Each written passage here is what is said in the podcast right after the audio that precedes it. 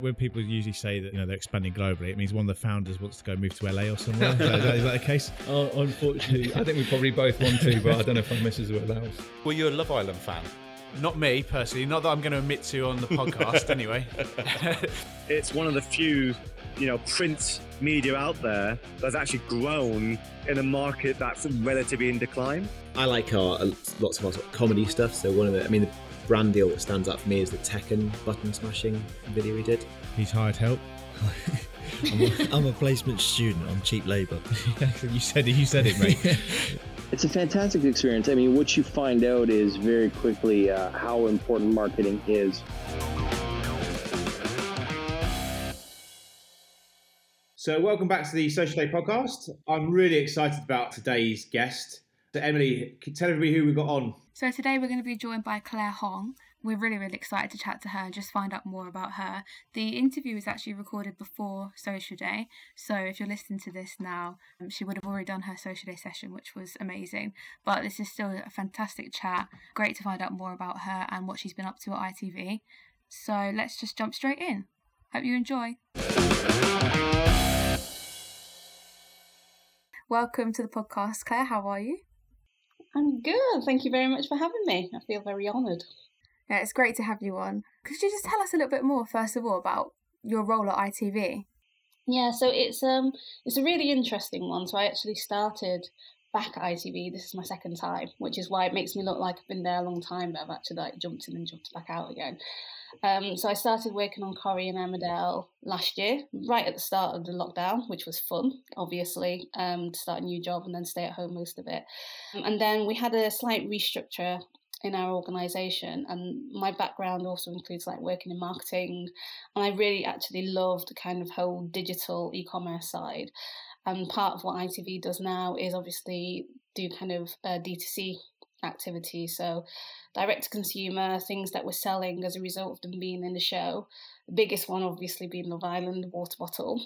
Um, so when the opportunity came up to do that and work in that team i obviously jumped at it which is great. So I now have this really lovely balance of still making content, doing lots of editorial stuff in terms of social media and digital filming, still making great videos, but at the same time having a really kind of hard outcome in terms of sales figures and how we're doing with um, ticket sales or bottle sales. So it's a really nice meld of science and creativity, which is very rare so, Claire, do you think stepping away for a spell, you know, kind of has helped prep you to come back and you know embrace this role uh, for you know a new role the second time around?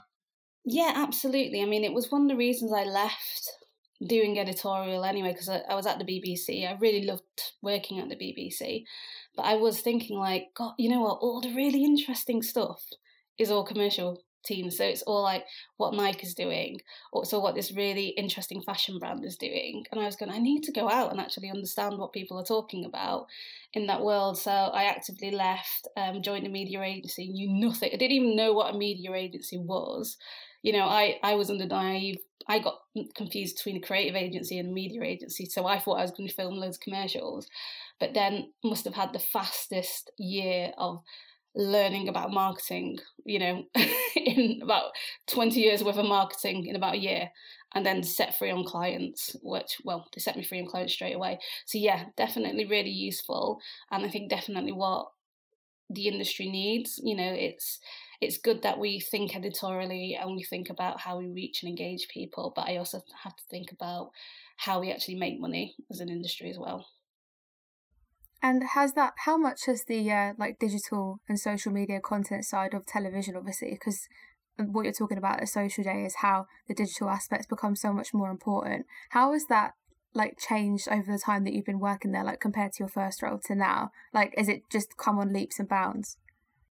Oh, it's amazing. It's like so when I I started in community media probably about 15 years ago, and we were doing live streaming in a little council estate um, using a little kind of vision mixing box, and no one took us seriously. So, you know, we were streaming to us and our five friends.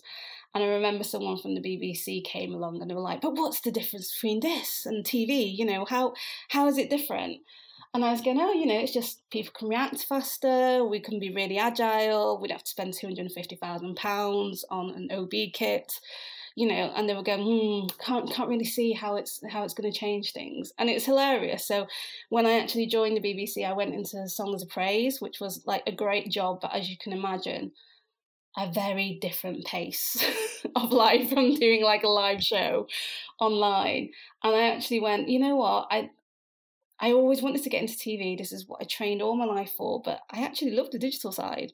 And no one was taking it really seriously. So they were going like, oh, you can work on a website or you know you can you can go and maybe i think strictly's doing something where you can make some behind the scenes videos for strictly but we were always always like the last group. So, you know, it's like the TV people would get in first, and maybe the It Takes Two would get in.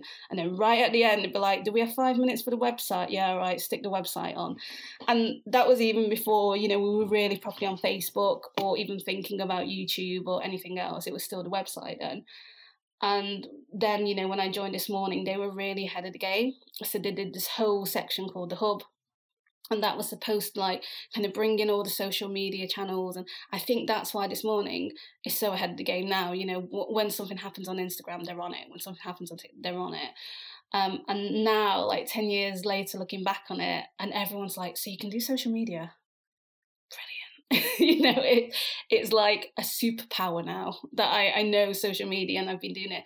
Uh, if anything the one thing i have now is i'm too old so i'm not as you know on it as a as like a 20 year old would be now who like lives their life on social who's never known anything but youtube or tiktok or instagram. So if anything i'm catching up now still even though i've been doing it for 10 years professionally. It's um there's still a lot that i still have to learn even as a career you know. Quite exciting though isn't it? I mean obviously with the um, advent of tiktok i mean i remember seeing that first come out and thinking yeah, no way am I going to go on and mime to songs and things. And you know that to me, that when it was uh, Musical.ly, that's all it was. Watch that develop and become like you know quite a you know a really good platform for reaching a younger audience. It's been pretty incredible watching the rise of TikTok, but I don't use it. Uh, you know, my, my, daughters use it, and um, you know it's great to see them watching it. But yeah, it's there's always something new to learn, isn't there? Oh, um, you know, absolutely. And you know, the thing about TikTok is everyone does it, and I'm the same. You know, I, I my nine year old will laugh at me because I don't know who this TikToker is. But you know, the other really interesting thing about TikTok is it's it's gone through the early adopters you know, it's now on the early mainstream. And two of the most successful people on TikTok are two men, which is Ant and Dec. so it, does, it does make you kind of go, it's it, it, actually, you don't have to be a teenager to do really well at it, but everything technology wise will inevitably go over that curve where it starts with the early adopters, it gets to the early mainstream. Facebook now is at, at the lagger stage. You know, Facebook 10 years ago, it's, oh, you're on Facebook oh, is it better than MySpace? You know, I mean, they were the conversations I was having.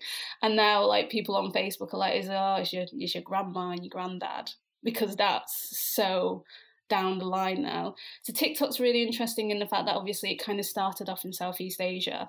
And I actually bizarrely saw quite a lot of TikToks, but not as TikToks as Douyin, which is, you know, what it is in, in China. And I was going, what are these videos?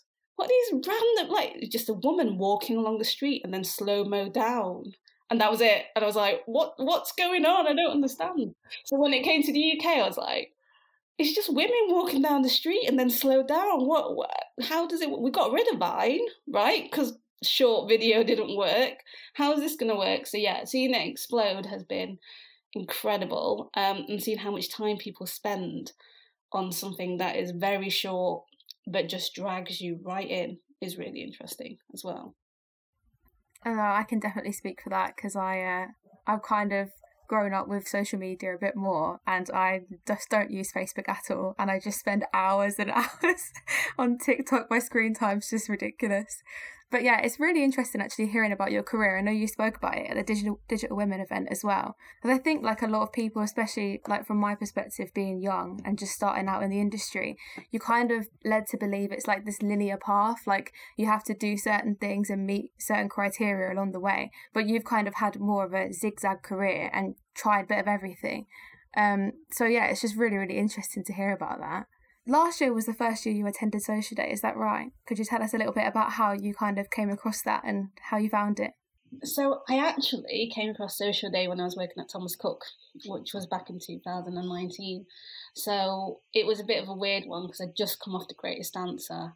So I'd gone back into, I'd done all agency work, then gone back into TV, then decided to go do Thomas Cook for some fun. Um, and mainly because I realised the budgets were really high. So, you know, I, I had a lot of money to play with and also a lot of autonomy, which was amazing.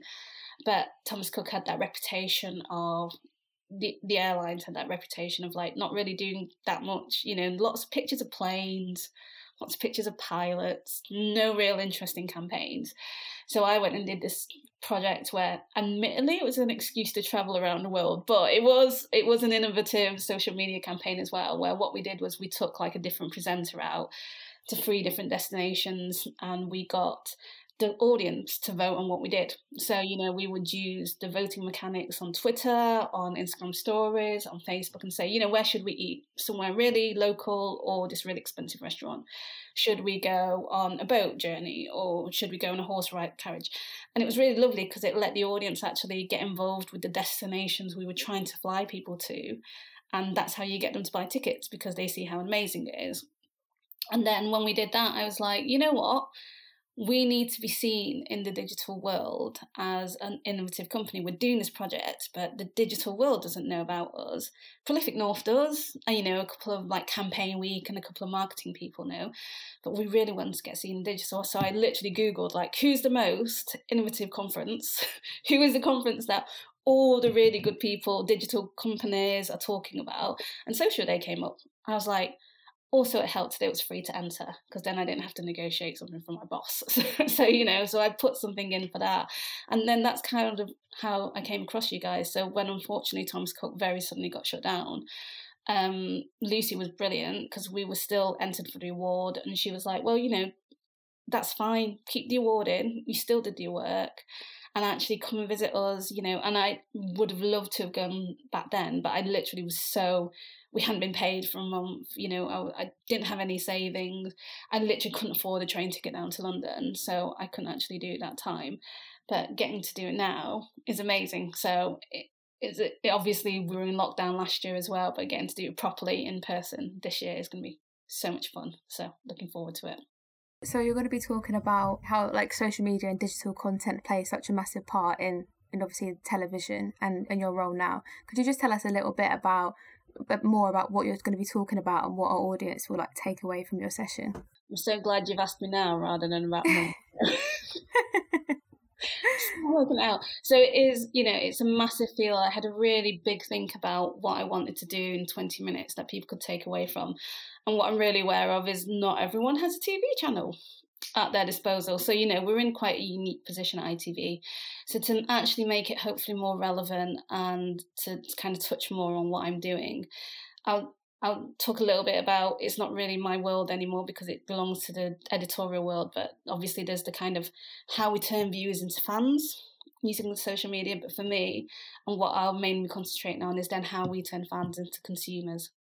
So then how do we use good content to use good editorial to kind of work with the brand on TV on all these different channels, but also actually use social media as a channel to sell, to, to take those fans one step further in the journey from just engaging with us to actually becoming people who put their hands in their pockets and buy with us as well.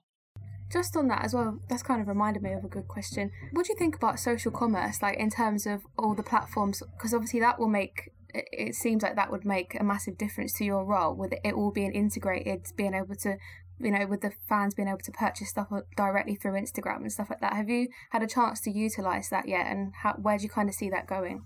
It's going to be massive. I mean, I, I said this five years ago. I think when I when I finally got my head around what a media agency was, it's something that we spotted very quickly because a lot of the social media trends start off in East Asia. And one of the things that we were finding even in China, you know, three or four years ago, was banks were really struggling because people were no longer spending money because they didn't spend cash anymore. the apps, obviously, um, especially WeChat, already were doing the kind of like social buying on their apps, and then they could literally control commerce because if you weren't on their app, that would actually mean that someone wouldn't buy. So, you know, if you were a restaurant and you couldn't pay through WeChat, and someone had to actually had to either you know get their credit card out or god forbid actually go and get some cash and pay that would mean that it would be a barrier to payment. So having like wechat would actually then be you know a way of getting your business running so it's it's fascinating and it's it's interesting to see you know like this it's not even new anymore but how common it is now that the platforms don't just want to be platforms. They've been entertainment platforms they've been marketing platforms the next step obviously is to be the commerce platform and the person who controls the payment controls sales. So it, it does make absolute sense that all these social channels are trying to get there. I think there's still a lot of work to be done on their end in terms of regulation. I think there's a lot of work to be done on trust. Um, on the trust side, I know, you know, even a, a few years ago, I went to an Amazon Pay event and they talked through an amazing kind of um, piece of research that they'd done about what puts people off buying online, what stops them like doing that final hurdle. And they, you know, they'd done the really famous one one click to buy to try and make it easy. And they found people hated it because they didn't trust it. They were like, oh, if if I press this in one click to buy but I make a mistake, what happens? So they worked out you actually need three clicks to buy because actually anything less than less than one, but more than six was too much. So if it was like have to go here, then you have to sign the details, then you have to do this, then you have to add your credit, people just be like, oh, you know what, can't be bothered. So the social media channels can can nail that. It'll be really interesting. Seeing TikTok integrate with Shopify recently in the UK is very interesting. I think Facebook and Instagram are probably testing similar kind of payment methods through them in the US because they're all taking the Southeast Asian model. So it will be very interesting to then see how even the normal e commerce tailors like PayPal, like banks, like Visa start having to change their game because not only do these guys now have our eyeballs, but they also have our payment details. And, you know, they're competing with Apple Pay and Amazon Pay and Google Pay and yeah, it becomes very interesting in that world. Yeah, it's just really, really interesting. I was going to say, so I mean, uh, social commerce aside, I mean, especially with a new platform, when when do you decide now's the time to go and have a play on there? You know, and and what's the what's the process there? Because I think um, there've been lots of brands that have especially when TikTok came out, were you know now's not the right time for us to get on there, and then by the time they do get on there, they've probably you know missed a lot of quick growth, I, I guess. So just just really interested to get your thoughts on that. Yeah, I'm not. I mean, not just in my current job, but in like a lot of you know big, big broadcasters. The inevitability means that because you've got more processes, everything is a lot slower. When you've got a bigger wheel, you turn a lot slower the other thing is as well and, and this is something that the smaller whether it's an agency or it's an influencer or they don't have to maybe they don't have the same amount of checks and balances that we have to. So you know working with regulators like ofcom doing things like being a big organization that we can't just pick up a piece of music and use it just means that we don't have that agility to just to do something just the minute it comes along. There are a lot of well what are the risks? Especially um you know when i was working in bbc children's and we wanted to go on youtube. And setting up a youtube channel takes about five minutes you know? You add a url you stick in uh, an email you upload your first video off you go. And i remember it took months and months because we actually had to go through convincing you know the stakeholders it was safe here's all the steps we're going to put in place talking to youtube about the algorithm because we couldn't just upload on there i'd love to see your face when they are when when uh, one of the powers that be asked for the uh, terms and conditions for compliance oh it, it was it was you know, it, and it was because you know the BBC is such a power player. It, we were in that position where we're like, well, can't we just have a unique thing for us? And having to kind of go, mm, that's not how YouTube works. You know what I mean? It was like we we can't actually. We that's not how YouTube works, and you understand that because these organisations have spent decades getting making sure their reputation is safe. And I imagine that's the same for big brands. It was the same for a lot of big clients that we used to work with. So it it's that balance between the reputational damage if it goes wrong, the resource availability as well. So setting up a new channel seems relatively easy, but actually you've got to be putting new content in there every day. You've got to have someone who's going to organise and sort that out. And it's great when it's a hobby because you've got a little free time and you can do that. But actually, when you've got a set amount of people who already are doing the job, how do you move one to the other? So I and before TikTok, there were a slew of lots of different channels springing up. You know, people weren't sure, like, oh, do I do a do a podcast on Spotify? Do I actually take Amazon Video and upload video on there? Do I, you know, so people weren't sure, and TikTok has been almost unique in the way that it's kind of come in almost like a late challenger, but acted like uh, a startup and absolutely just pushed its way through and it hasn't done it cheaply. It's not you know it's not someone who's four people sat in an office. It's had i remember even like you know 2019 stuart you know right when it first launched in the uk they were doing out of home activity. That is not cheap you know to kind of put post- posters up on the tube.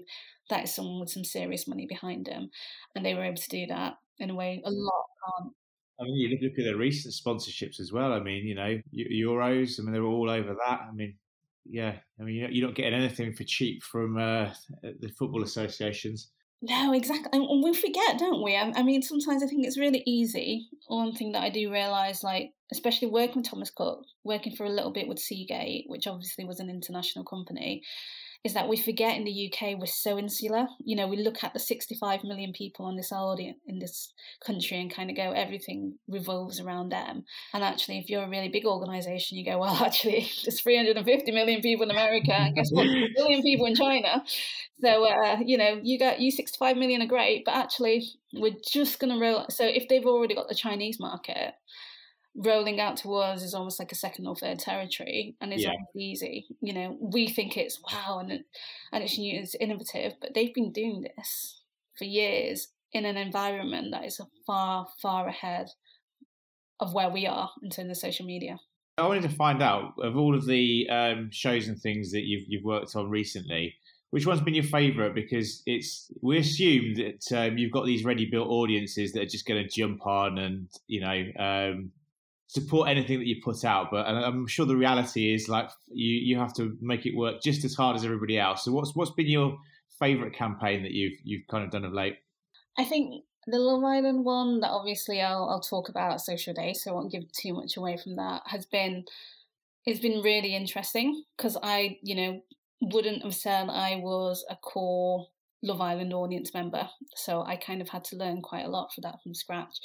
In terms of the actual shows, though, um, and in terms of like what I, I enjoy from ITV genuinely, and I know I was asked this question at the Q and A, and I was like, oh, looks like a cop out answer, but I I do actually love, you know, that's the really interesting thing about shows. We used to think it was very much about you are a 50 year old woman, therefore you must watch this, or you're a 20 year old man, so therefore you must be interested in this. And I know this isn't just something we do. I, I think there was a commission at Netflix who kind of spoke about something quite similar recently. It's not anymore. It's very much more like, what do you guys enjoy? And the 60 year old woman might enjoy exactly the same thing as a 20 year old man. It, so you know things that I would never like you wouldn't have put me in the demographic for like Judge Rinder I really enjoy. you know, really, it's it, you know, it's probably it was on daytime. It's not something that before I worked at home I would have had a chance to watch. It's probably not something that before I even watched the show I would have had the chance to watch. But what one of my most joyful things was, you know, allowing comments on on the Judge Rinder YouTube channel, and then just watching the flow of love from American fans who you know we wouldn't even consider, but just go, oh, his accent's sexy, isn't it? isn't isn't isn't Judge Rinder stern? Don't we love it? You know, and then comparing it to Judge Judy, and you know, oh, I really like it when he bangs his gavel. You know, it was like it was like a Monty Python sketch, but it was it was just so much fun to like watch the comments because you know that's the thing about TV. Sometimes it's a bit of a one way system. We put it out there you know we get we get an idea of reaction from social media but it's it's kind of so big and so broad. But something about comments specifically on a video that you just put up that you get then get to watch you get a real idea of like what people are thinking. So it it wasn't a campaign as such it was a trial but i really enjoyed actually just reading all those comments you know. That was a lot of fun for me. I can, I can imagine that'd be great. and some of them were ridiculous. You know, some of the, you know, obviously you get quite the serious things about um, Judge Rinder, but you get the silly things as well. And I think we had one about there was um, a piece of artwork that was commissioned by this guy, and he'd paid something like three thousand pounds for it, and he talked about being one sixty fourth Cherokee. You know, so this this artist had done this. So and it revealed it, and it was the most horre- well. You have to go on YouTube and look it up. That's all I'm saying. I'll go, I'll check that one out. I know exactly. so, it was hilarious, though. I, I think I laughed just putting that together as I was doing it.